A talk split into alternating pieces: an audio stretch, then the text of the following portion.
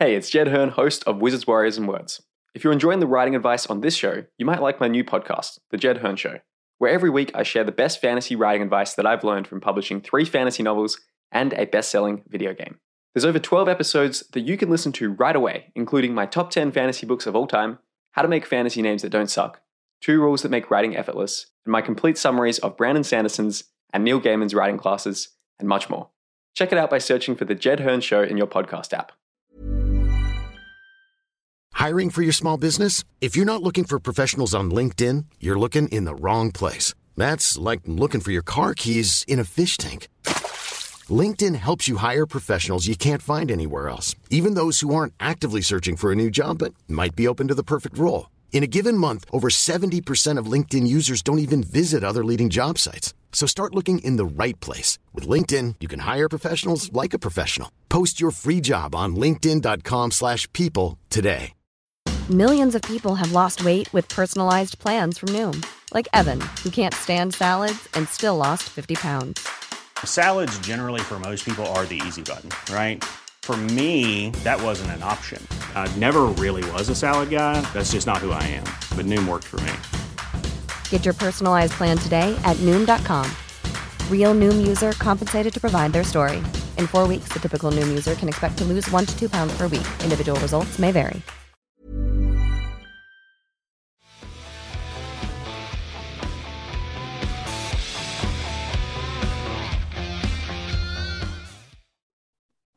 Hello and welcome to Wizards, Warriors, and Words, a fantasy writing advice podcast. I'm Jed Herne, author of Across the Broken Stars, and I'm joined by my co hosts, starting with Michael R. Fletcher. Hello, I am Michael R. Fletcher, author, co author of Norylska Groans, and author of some other stuff. And Rob J. Hayes. Hi, I'm Rob J. Roger Hayes. Hayes. I'm the author of Spirits of Vengeance and a whole slew of, of other books. Many, many books. Um, Dyrk cannot join us for this episode, but he will be back for future episodes. Uh, Rob Yeah, is holding thanks, up a little uh, Dyrk figurine. If you're not watching on YouTube, you can check it out on the channel. It's uh, kind of like a muscular version of Dyrk Ashton with like He's- some Dyrk's absolutely He's, he's totally pumped like that now. It's, it's actually a It doesn't- of Alexander Armstrong from uh, Full Metal Alchemist, but you know, kind of looks a bit like Dyrk. Yeah, yeah, sure. He's bold, has a massive handlebar mustache. Um, can totally see the resemblance. Uh, so today's episode, we're going to talk a little bit about a topic that Mike was bringing up uh, off air a few, no, on episode uh, a few episodes ago, which is when is a book done? So when do you say that a book project is finished? Like, how do you decide when it's time to stop editing and publish something? Um, and kind of also throughout each of the various drafts, when are you sort of saying that each draft is done and ready to move on to the next stage? So, Mike, When you're you so want to? sick of it that you can no longer, you know, just stomach the idea of reading through it again. That, that's kind of actually it, though, isn't it? Yeah. I mean, I guess you can every time you you do an editing pass, you will find something. Um, Yes. and you know, I'll do eight or more editing passes of different flavors, sometimes word tightening, sometimes plot stuff, sometimes tweaking character voice. But at the end, you know, you could just keep reading through it over and over and over again and tweaking. Oh, this sentence is slightly tighter. And at some point, you just have you give up um and and rob's exactly right like you you keep going until you hate the book and everything about it and want to end yourself uh, and then you pass it on to your editor really easy to lose perspective as well because you you will keep finding things to do to it because the more you read Yep. through it, the more you will hate it, and the more you'll think this is trash. I need to change things. Yeah. it's not true. it's just that's the way you you start feeling after you've read through it, you know, half a dozen times or whatever, because you've read through you you wrote it. You were you were in it the entire time you wrote it, and then you read through it like six times, probably in pretty close succession you're gonna hate it. It's like you know, you I, you might absolutely love Lord of the Rings, but if you watch Lord of the Rings back to back six times, you'll probably get to the point where you're like, enough.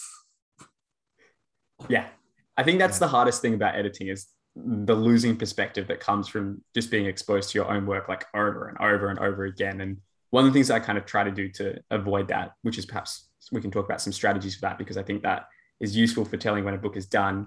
Are things like yeah, giving it to your editor, getting the feedback of someone who isn't yourself, taking some time away to write a different project or read or watch some different things. And another one, which is a bit more kind of uh, of a hack, is even things like changing the font that you're writing and reading in.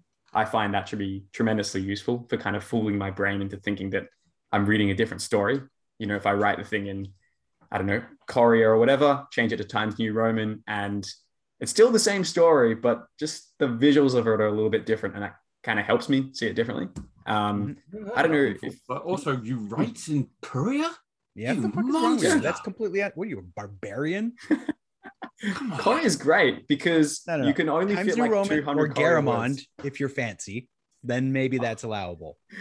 Courier, no, sorry. Yeah, get that old school No. typewriter feel. No, Courier is The awesome problem is, because he's Australian. He's all backwards and stuff. Nah. we only have one font over here actually. Um, so it's font not trick so much a choice. Is actually a great one. I did a I cranked the size up to like 14 and turned the entire book into a sans uh, comic sans Yeah. Oh God. and and read it that way and it's like holy shit you catch some different stuff yeah, I i mean it- it's hilarious but You'll also give actually any works. designer that knows about it a heart attack because uh, yeah well, you don't you got to change it back before anyone else sees it yeah, Comic Sans is a dirty a dirty phrase. Let's be fair. yes, not one of the Um, best. reading out loud is a good one though. Mm. Another Um, one with reading out loud, if like me, your voice just gets sore after doing that for a while, is like speech, no, text to speech programs. So you can highlight it and get like an AI voice to read out your manuscript. And it can be really good because they can read it faster than you can generally read out loud. And you can just pause it and change things when you want to edit it. I found that really useful with some previous projects. That's fair. I, I've I've tried that. Um, I it's I found it much more useful for picking up typos or whatever, Hmm. but less useful for sort of thinking about how I want to make a change to it. Um, Oh, for sure. Yeah. but re- reading out loud myself is a, a, a lot more useful for sort of like, oh, I think this would sound a bit better, um, and also very useful for making dialogue sound Mm. you know, more realistic if you're actually sort of like reading it out and, and almost acting it yourself. Um, of course, this is more editing than when is a book done, really. Well, it kind of ties back to it, right? Because in order True, to know true. when a book is done, you need to have a clear picture of its quality, which is is difficult to get as well. Um, to what extent do you guys on this topic like sort of pick a arbitrary date that you need to stop writing by? Because I find that that is useful for me as well. You don't do no, it. i never do that You never do that. Actually i think my base rule is so every time i do read throughs um a part of what i do is uh, so I, when i'm writing i leave a lot of comments in word for myself of stuff to fix right and so each time i do a read through i'm fixing those comments uh, but often i'll end up leaving new comments but i won't address those on that pass um, so i'm leaving comments for my next pass right because you know in that current pass i'm sort of focused on shit that's already there um, and so it's when I when I can do it in a, an entire pass and not leave a comment, and there are no comments in the document, I'm kind of like, all right, this this might be ready. That's a good But one. it, it it happens when it happens. Like yeah Yeah, I guess I'm just I'm wary of like I don't know if you guys have heard of Parkinson's law, but it's that saying that work expands to fill all time available for its completion. And I certainly have noticed in the past with outlining phases of a project, if I say I'm just going to outline a project, I can just outline forever and never start writing. But as soon as I go, okay, I've been outlining this thing for a few weeks, I'm going to give myself another two weeks and then I'm going to start writing. And whatever I have then, that's my outline. That to me just kicks off this these other creative aspects of my brain where all of a sudden these new ideas come because of that pressure and knowing that oh you've got to start writing in two weeks so you better actually figure out the things that you haven't sorted with your outline yet. And with endings that can also sometimes be quite useful as well just to kind of like motivate yourself to cram in. And even if you blow past that deadline as well for me at least i often find that i've gotten closer to that endpoint just by setting kind of like an arbitrary you know end date for it. But everyone's process is a bit different. So that's interesting that you guys just sort of let it go until it's more of an intuitive finish although Yeah, uh, I- hiring your artist to do a cover before the book is finished also kind of is a little kick in the ass to finish the the thing because you're like very I need to sell this so I can afford to pay my artist. yes that's a good point Or as is currently happening because uh, Felix has a massive waiting list, hiring a cover artist before you've even started the book. Hey. Yeah. Yeah, I've got him working on character sketches for a book I'm still world building. Like haven't written word one of actual book yet. Um, but I've sent him a bunch of notes on on character sketches and stuff. Yeesh. Are you doing internal art for that book? Um yeah, so for the there's the last Obsidian book, there's he's he's got I think eight character sketches he's doing for me.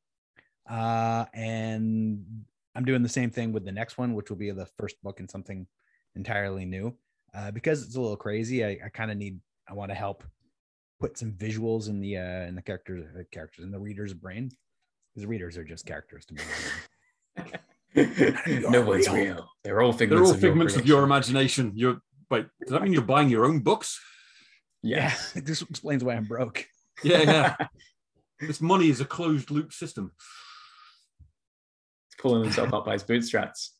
So Paradox actually, time. back on topic for a second. Yes. we've all written a couple of books. Uh, do you find it increasingly difficult to do as many editing passes as maybe you should? Like I remember, like the first books, I would do God, like an insane number of editing passes, Hmm. and it was like, oh, it must be perfect, must be perfect. And by book ten, it's kind of like, hey, I think it's there. And I'm, I'm like, maybe I'm hoping that I'm a better writer, and so it needs less. Maybe that's true. Maybe it's not. Um, but I find it, you know, I'm, I'm kind of quicker to go like, okay, let's fucking move on. Me too, Rob? for sure. Yeah. I, definitely. I, I think there's a couple of reasons for that. I mean, I, I know that when I wrote my debut, uh, I must have edited that book about 20 times. It was insane. Like, I just, I'd, I'd read it, like, I'd, I'd read through it and a whole bunch of times. Then I wrote the sequel. Then I went back and read through book one and did more edits. And then I wrote the third one and went back. Too much. Um, but uh, these days i'm kind of i'm definitely a bit quicker to sort of just like move on and i think part of that is because it's the the business side of things as well i'm more eager to i need to get this book out so i can start writing another one so i can then you know publish that book in this year because Yeah. as a an indie author um you're regularly told and it is true to a degree that if you're not releasing a book you're dead you're shark you're a shark you know um Yeah. Keep and swimming. it- It's otherwise partly you because, yeah, I mean, it, it's partly because Amazon does things like front end uh, new releases, basically. Um, so yeah, there is a degree of you need to keep releasing books, and when you're trying to make a, a, a living out of it, an actual business out of it, you're sort of like, well, shit, I do actually need to release this book at some point, and the sooner the better. So yeah, it's entirely possible that for me, books aren't getting as many editing passes as they used to. That doesn't mean I'm skimping down completely. I'm still sort of like each book I release, I've, I've read through, I don't Oh, know, yeah. six to eight times at least. Yeah. Yeah. I would say like, first book took a year to write, spent a year editing, like literally no idea how many passes it was.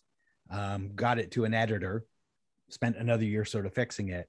Blackstone Heart, uh, which is arguably a much better book, I wrote in three months and then edited for three months and put it out.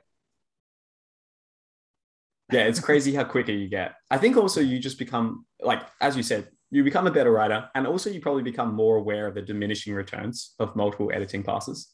Like, there's a point at which, you know, the difference in your manuscript from first draft to second draft might be like 30% improvement. But when you get from like fifth draft to sixth draft, it's probably only a couple of percentage points, you know, a couple of prose tweaks here and there. And it maybe doesn't add a heap to your story. Yeah, the vast majority of writers are writers, readers, sorry, are um entirely unaware of prose.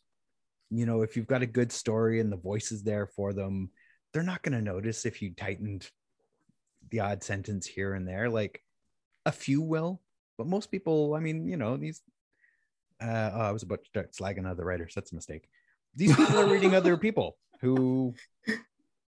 Uh, Rob, take it away. Well, I think it- to back up your point here, I think like ultimately what matters in a story is like you know, the characters, are they interesting? Do you want to spend time with them? Is the plot fascinating? Is the world interesting? And then everything else beyond that is, you know, like set dressing to make it prettier. In the same way that you could have, uh, like, you wouldn't want a film that is shot with the most amazing cameras, the most amazing cinematography, but is a garbage screenplay. But you would be totally fine with something that is a really, you know, amazing screenplay, not the best filming. Like maybe it's a bit grainy, maybe the audio is not that great. Like you look at something like Reservoir Dogs, right? Like amazing screenplay the cinematography is it incredible? It's okay, but like you know, there's flaws with it. It's like very echoey. It's in this warehouse, but who the hell cares? Because the script is so incredibly good and the characters are so interesting. So I think it's just being aware of what ultimately the appeal is of your story. And there are certainly some genres to provide sort of the counter argument to that, where the prose is one of the more important aspects. Like in literary fiction, there's probably more attention put to prose than to things like a really suspenseful plot. But in things like fantasy, I feel like it's more about the plot, the world, the characters. And then if your prose is great, then that's a bonus as well. But by no means is it, you know, the main thing that is drawing readers to your story. Unless you're writing the name of the wind, in which case it's totally different. um yeah. I also feel there's there it's a lot about the way that you sort of like you'll edit a book as well um, I, I, have a feeling that mike works the same way that i do i'm not sure about you jed but um, I, I, write a book and with each editing pass i tend to add more. The just more goes into the book. But i know sure. plenty of people who they'll they'll complete a first draft of the book and it'll be like you know 250000 words. And they'll be sat there going i need to cut 80000 words from this. Um, and that's what their editing passes are. Just mm. constant cutting bits out. Here what can i what can i take out? What which bit can i just ruthlessly get rid of um, to make it into this number of words. And if that's why you're doing it then then you hit your specified word count of 160 or whatever. Um, and that's probably when it's it's ready to publish if that's the way you do it. Um, but yeah for me it's if i keep editing i will keep adding more because yes. there's, there's, there's there's just there's always like um, another character interaction I could add in, or uh, another bit of world building, or you know some some cool little bit of exposition that doesn't generally fit, but I can maybe find a way to shoehorn it in. So it's yeah, n- knowing when to stop is kind of like when you we, when I get to the point where I'm just like, ooh. I wonder if I could just find some way to add this bit in. That can be a good way to say, okay, at this point, I'm just trying to add more into it rather than thinking this just fits naturally. Yeah. Oh, it's With, funny. I mean, have, how many times do you write something? You know, you're reading your through your edit, uh, and you go, "Oh, this should happen," and you write that scene, and then you keep reading, and that scene happens. Yeah. You actually thought of it the yes. first time and wrote it, and and it's so close. Like you're like, you know, not quite word for word, but you've already written that stupid scene. You're like, yeah, fuck. just forgot about it. Yeah, it's kind of cool when that happens. delete though, right? all this extra shit you wrote. Yeah. I, I, do it with um with like dialogue or whatever sometimes as well. I'm like, oh, this is a really cool line. So I'll like I'll be like, ah, I'll add this line. It's really cool. And then like, yeah, two pages on, it's like the character says the same line. I'm like, fuck. I'm gonna go back and find that other line and delete it because I already said it. Defeated by your past self, Rob. No, I think that's that's super satisfying when that happens though, because it means that you were on the right track the first time around. You know, if you had the yeah. same thought coming back to a particular scene that you did the first time around, that's it just made you're predictable. Really good What's that? Just means you're predictable. Yeah, well, that as well. Or, that could definitely be effective. Or it means you've really nailed the the, the voice of yeah. the of the book and the character. Let's go with that one then. Rob, with your Rob, with your point about how yeah, you tend to add to subsequent edits. I remember with like the first draft of Across the Broken Stars, it came in at about 60,000 words. And I went to myself, that's way too short for the kind of, you know, epic fantasy thing that I wanted to write. So I ended up adding, I think, about 20,000 words to it when I was doing the editing, like just whole essentially side things that I had not even, you know, put down in the original outline or whatever. And that was actually a super satisfying process because it means that you can like go back into that world again and just like dig a little deeper into some character interactions and add some missing building blocks to a certain character arc that wasn't there, which I think is a, a, satisfying way to, to look at on the topic of expanding a book that's too short. Maybe that could be a good episode to do in the future, actually, is how do you expand a book that's too short? Or how do you cut down a book that's too long? Which sounds like, based on our off air conversations, more of the problem at the moment. Uh, no, no, no, like, like to be honest, if we're going to talk about how to cut down a book if it's too long, I think we need a guest on because I don't know. yeah, fair enough. Um, so back to the topic of which I realize we haven't talked about of when a book is done. What are some other kind of indicators, or or what does your process look like for for kind of like wrapping up a story? Is there anything else that we haven't mentioned so far? I, I kind of tie it to uh, reader feedback. Um, so when the majority of the reader feedback is "fuck yeah, this is awesome," then I know it's probably at least pretty close. And I, I like to do um, usually two rounds of uh, beta reads. So like I'll, I'll, I'll finish the book, um, do a half dozen editing passes until I think it's done. I'll send it off to betas. Uh, I get their feedback. If if everyone's saying the same thing, then you really have to listen. And if one person, you know, says something but nobody else catches that, you got to give it a little thought. But it's it's maybe not critical. Um, once I've gone through and sort of dealt with any feedback that I think needs being dealt with, I'll do a second round of beta reading uh, with you know with test readers. Um, and if it comes back from them and you know everyone seems sort of happy and no one's catching like glaring errors uh, at that point i'll probably do another pass or two of editing and then send it off to my editor for like for real editing how many beta readers are you another pass after that as well uh, I, I i usually i try and use like three or four beta readers for each uh each pass okay finding more than that's a pain in the butt and mm. um it's it's really difficult to find a good reader. Uh, either there are two two kinds that I'm seeing. Uh, one is they go like, "Oh my god, that's so awesome! I love this book." You're like, "Cool," not helpful. Uh, and the other one is somebody sends back like an entire book of notes, yeah. and it has written tried to write extra chapters for you. You're like, "Nice! I can't use any of that, and I'm not even going to read it." Um, and you've sent me so much, I'm actually not going to read any of it fine just line. trash that. Finding someone in between who can like see the story and yet catch plot holes and not sort of get caught up in it is it's a, it's a rare skill. Just sort of yeah, someone who can offer useful bits of criticism or advice um, on things that can be changed or should be changed, things that work or didn't work without going overboard or underboard because yeah, yeah it, it, it is true. Somebody who comes back and literally just says, "Oh my god, the best thing in the world," is just like that's great, but it's not, um, and it's not useful. Yeah, and uh, the I, I love your enthusiasm. And once the yeah. book's done, feel free to post that as a review. Yes. Yeah. Writers make awesome beta readers. Unfortunately, they're all busy writing their books, and nobody yeah. has time to read your shit. And you, you can't even, you know, yes, you can get angry at them, but it's unrealistic. But I'm still angry at them. What you need Decide is your fucking projects and focus on mine. no, Mike. What you need is a writer who's struggling. God, write it. I can't intense... read it as well. you need to seek seek out a writer who's struggling from intense writer's block and will look for any excuse to avoid that. And then you give them your manuscript, and you're good. That's the solution. Yeah. All right. I will hunt for uh, broken writers. Yes. All right. I think that's. I'm sure you'll find a few. You know, just put out a call on Twitter. Is, is any writer here broken? Oh God, it's gone viral.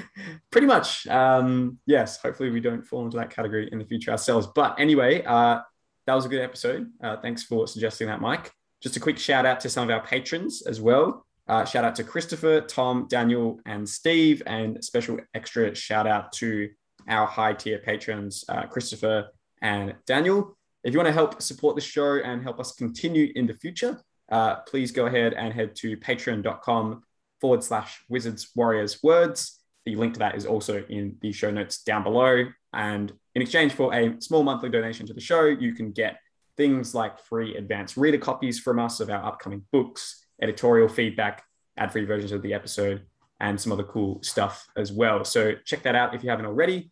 Um, and if you're enjoying the show, feel free to share this with some of your writer friends or writer communities that you're in, whether they are just friends in person, um, you know, bonus points if you just jam a pair of headphones on your friend and force them to listen to this episode in its entirety.